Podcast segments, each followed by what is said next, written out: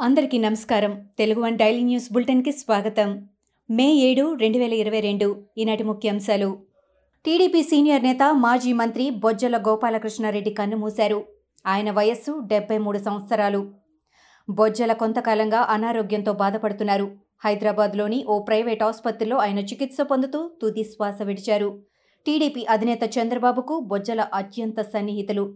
శ్రీకాళహస్తి నుంచి బొజ్జల ఐదుసార్లు ఎమ్మెల్యేగా గెలుపొందారు. అంతర్జాతీయ ప్రతికూల సంకేతాలతో దేశీయ స్టాక్ మార్కెట్ సూచీలు శుక్రవారం భారీ నష్టాలతో ముగిశాయి. ఉదయం ప్రతికూలంగా ప్రారంభమైన మార్కెట్లు రోజంతా అదే బాటలో పయనించాయి. ఏ దశలోనూ కొనుగోళ్ళ ఆసక్తి కనిపించకపోవడం గమనార్హం. దీంతో మదుపర్ల సంపదగా భావించే బీఎస్సీలోని నమోదిత సంస్థల మార్కెట్ విలువ ఈరోజు నాలుగు పాయింట్ మూడు ఒకటి లక్షల కోట్ల రూపాయల మేర ఆవిరైంది. బీజేపీ రాష్ట్ర అధ్యక్షుడు బండి సంజయ్ కనీస సంస్కారం లేకుండా వీధి రౌడీలా మాట్లాడుతున్నారని తెలంగాణ మంత్రి శ్రీనివాస్ గౌడ్ ధ్వజమెత్తారు. బండి సంజయ్ కౌన్సిలర్ స్థాయికి కూడా పనికిరారని పాదయాత్రల పేరుతో వసూళ్ళకు పాల్పడుతున్నారని విమర్శించారు. ఎన్నికలు వస్తున్నాయని పాదయాత్రలు మొదలుపెట్టి మతం కులం పేరుతో స్వార్థ రాజకీయాలు చేస్తున్నారని మంత్రి ఆరోపించారు. కోవిడ్ మరణాల విషయంలో గణాంకాలు అబద్ధం చెప్పవని ప్రజలను మభ్యపెట్టడానికి మోడీనే తప్పుడు లెక్కలు చెబుతున్నారని కాంగ్రెస్ అగ్రనేత రాహుల్ గాంధీ విమర్శించారు. డబ్ల్యూహెచ్ఓ ఇటీవల విడుదల చేసిన కోవిడ్ మరణాల నివేదికను ట్వీట్ చేస్తూ ప్రభుత్వ విధానాలను ఆయన ఎద్దేవా చేశారు. భారత్లో మొత్తం నాలుగు పాయింట్ ఏడు మిలియన్ల మంది కరోనాతో మృత్యువాత పడితే ప్రభుత్వం తప్పుడు గణాంకాలను చూపించిందని విమర్శించారు.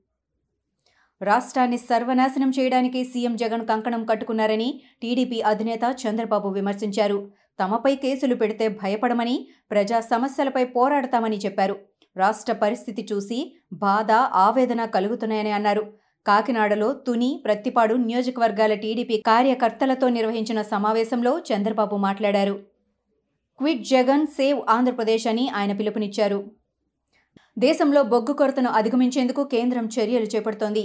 ఈ క్రమంలోనే వందకు పైగా మూతపడిన గనులకు పునః ప్రారంభించడం ద్వారా వచ్చే రెండు మూడేళ్ళలో అదనంగా డెబ్బై ఐదు నుంచి వంద మిలియన్ టన్నుల బొగ్గు ఉత్పత్తి సాధించాలని భావిస్తున్నట్లు దేశ బొగ్గు శాఖ కార్యదర్శి ఏకే జైన్ శుక్రవారం తెలిపారు. పెద్ద మొత్తంలో వేగంగా బొగ్గు సరఫరా దిశగా ఇదో సాహసోపిత అడుగు అని ఆయన పేర్కొన్నారు. ఈ ఏడాది సెప్టెంబర్లో చైనాలోని హాంగ్ జంప్ నగరంలో నిర్వహించాల్సిన రెండు వేల ఇరవై రెండు ఆసియా గేమ్స్ను వాయిదా వేస్తున్నట్టు నిర్వాహకులు ప్రకటించారు. అయితే అందుకు గల కారణాలను మాత్రం వారు వెల్లడించలేదు. ప్రస్తుతం చైనాలో కరోనా కేసులు పెరుగుతూ ఉండ ఇందుకు కారణంగా తెలుస్తోంది. సెప్టెంబర్ పది నుంచి ఇరవై ఐదు తేదీల మధ్య జరగాల్సిన ఈ గేమ్స్ను రీషెడ్యూల్ చేసి తేదీలను తర్వాత వెల్లడిస్తామని వారు పేర్కొన్నారు. దేశానికి స్వాతంత్రం వచ్చి డెబ్బై ఐదేళ్ళు పూర్తి కావస్తున్న తరుణంలో ఇంకా విదేశీ వస్తువులను ఉపయోగించడం సరికాదని ప్రధాని మోడీ అభిప్రాయపడ్డారు.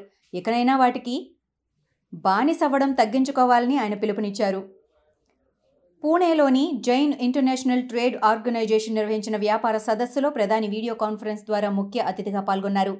ఈ సందర్భంగా వోకల్ ఫర్ లోకల్ నినాదాన్ని నొక్కి చెప్పారు. పది పన్నెండు తరగతి బోర్డు పరీక్షల్లో అసాధారణ ప్రతిభ కనబర్చే విద్యార్థులకు ఛత్తీస్గఢ్ సీఎం భూ భూపేష్ బఘేల్ బంపర్ ఆఫర్ ఇచ్చారు. విద్యార్థుల్ని మరింతగా ప్రోత్సహించేందుకు ఆయా తరగతుల్లో టాప్ టెన్ విద్యార్థులకు హెలికాప్టర్లో ప్రయాణించే అవకాశం కల్పించనున్నట్లు చెప్పారు. రాష్ట్ర స్థాయి జిల్లా స్థాయిలో టాపర్లుగా నిలిచిన వారికి హెలికాప్టర్లో ప్రయాణించే అవకాశాన్ని రాష్ట్ర ప్రభుత్వం కల్పిస్తుందని అన్నారు. పిల్లలను మరింతలా ప్రోత్సహించే ఉద్దేశంతోనే ఈ నిర్ణయం తీసుకున్నామని అన్నారు. దేశ ఆర్థిక వ్యవస్థను భ్రష్టు పట్టించిన వారు తమపై విమర్శలు చేయడం విడ్డూరంగా ఉందని టీఆర్ఎస్ వర్కింగ్ ప్రెసిడెంట్ మంత్రి కేటీఆర్ అన్నారు. టీఆర్ఎస్ పాలనపై మహబూబ్ నగర్ సభలో బీజేపీ జాతీయ అధ్యక్షుడు జేపీ నడ్డా చేసిన విమర్శలను ఆయన తిప్పికొట్టారు. మోడీ పాలనలో నిరుద్యోగం నలభై ఐదేళ్ళ గరిష్టానికి చేరిందని విమర్శించారు. గత ముప్పై ఏళ్ళలో ఎన్నడూ లేని విధంగా ద్రవ్యోల్బణం పెరిగిపోయిందని అన్నారు. దేశానికి రాష్ట్రానికి ఏమీ చేయని బీజేపీ నేతలు తెలంగాణకు వచ్చి టీఆర్ఎస్ పాలనపై విమర్శలు చేయడం సిగ్గుచేటని కేసీఆర్ అన్నారు.